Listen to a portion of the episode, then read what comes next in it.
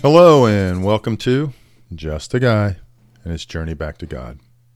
So today we're in 1 Corinthians 5.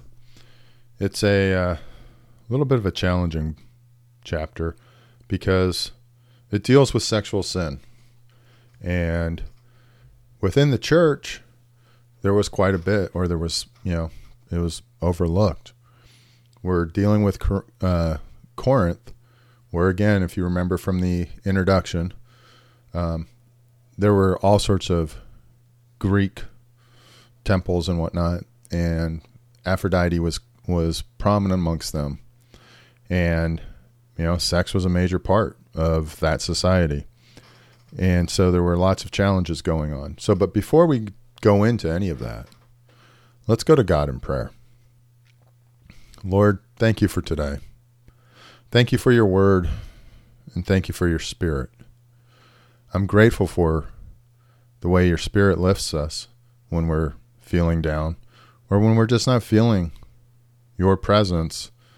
When we pray, then your presence becomes all the more real and intense.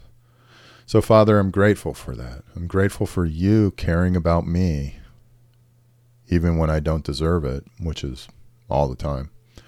It's only through your grace and your sacrifice. And Lord, I thank you for that. I thank you for loving me and opening my heart and my mind and my spirit to you. And I just pray as we read, I pray, Holy Spirit, for you to be our counselor. I pray for you to be our instructor and our teacher. And that we would hear your message, that it be your understanding we would gain. And that there would be nothing from me, nothing from this guy, but just everything from you. So I lift up this time.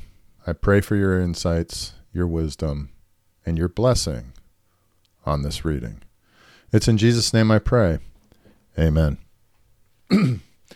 so there's a lot in this chapter about about sex and sex in the in the uh, community and in the church, but there's something else that I want to read to you before we even start, and it's from Charles Spurgeon.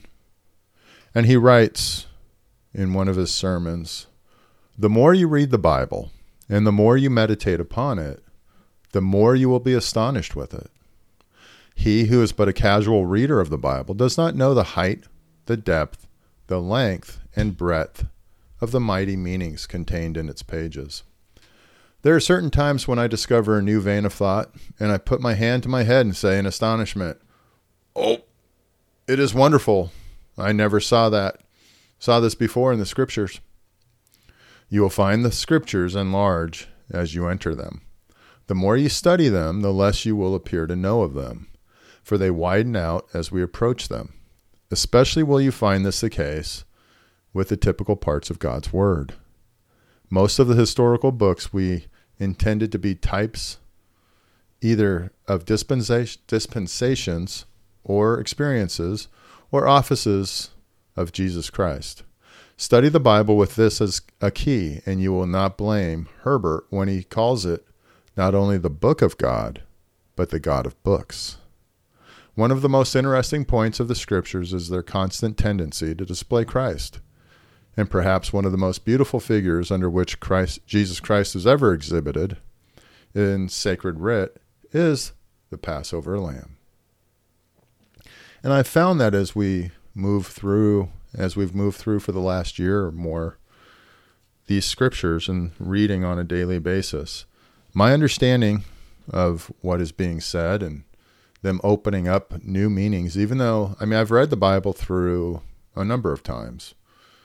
Sometimes I would forget, I would leave out some of them, like Deuteronomy or something else that was Leviticus. But I've read it through a lot of times, a number of times. And every time I've gone through this now, I continue to see new parts, new revelations are being opened. And the more I read, the more it happens. And so, in reading this chapter, I've read this chapter before, and I pretty much just kind of blazed through it. Um, it's dealing with sexual sin, incest, and I really just, you know, kind of want don't want to deal with it and move on. But then I think uh, I've thought about it and I've done a lot of reading today and yesterday about it. And really the city of Corinth is a lot like our society today. there's a lot there's a lot of focus on sex. And the more you do it, the more you explore it, the more you understand that people were not being held accountable to even their laws. So incest was against the law. It was something punishable by death. And yet here within the church, it was overlooked. And I feel like today that can also be brought up. And I, I believe it was Kent Hughes in one of his writings, or maybe it was John MacArthur, um, who talked about, you know, sleeping with someone before, before we uh, are married and how it's become somewhat rationalized, especially considering there's a lot of divorce and a lot of people who've been married and are not married any any longer. So there's just a lot of it going on, and I thought that initially I was like, "Oh, this isn't all that applicable," but then it really is. So let's start. I'm done rambling. I apologize. Verse 1 It is actually reported that there is sexual immorality among you and of a kind that even pagans don't tolerate. A man is sleeping with his father's wife. Now, I initially, when I first read this years and years ago, I thought that was his mom. And what a lot of the scholars have said is it's most likely his stepmother, and it's most likely someone who's close to his age because most of the time men married much younger women. And so, since this would be a second or third or, you know, further down the line wife, there's a good chance that this man is sleeping with someone who's his own age. It's still against the law. It's still completely immoral, and it shouldn't be be tolerated. He goes on in verse two, and you are proud. Shouldn't you rather have gone into mourning and have put out of your fellowship the man who has been doing this? Now remember, a lot of the Corinthians were egotistical and they were proud of their standing within the church. They were, oh, I know more than Paul. I know more than Apollos. I am, after three years, I know so much. And so here he is, and you are proud? He writes in verse 3 For my part, even though I am not physically present, I am with you in spirit, as one who is present with you. In this way, I have already passed judgment in the name of our Lord Jesus Christ on the one who has been doing this. So when you are assembled, and I am with you in spirit and power of our Lord Jesus is present, hand this man over to Satan for the destruction of the flesh, so that, so that his spirit may be saved on the day of the Lord. Your boasting is not good. Don't you know that a little yeast leavens the whole batch of dough? I.e., just a little sin ruins everything and will ruin the whole church? Get rid of the old yeast so that you may be a new unleavened batch, as you already are, as you really are.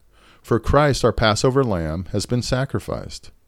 Therefore, let us keep the festival, not with the old bread, leavened with malice and wickedness, but with the unleavened bread of sincerity and truth.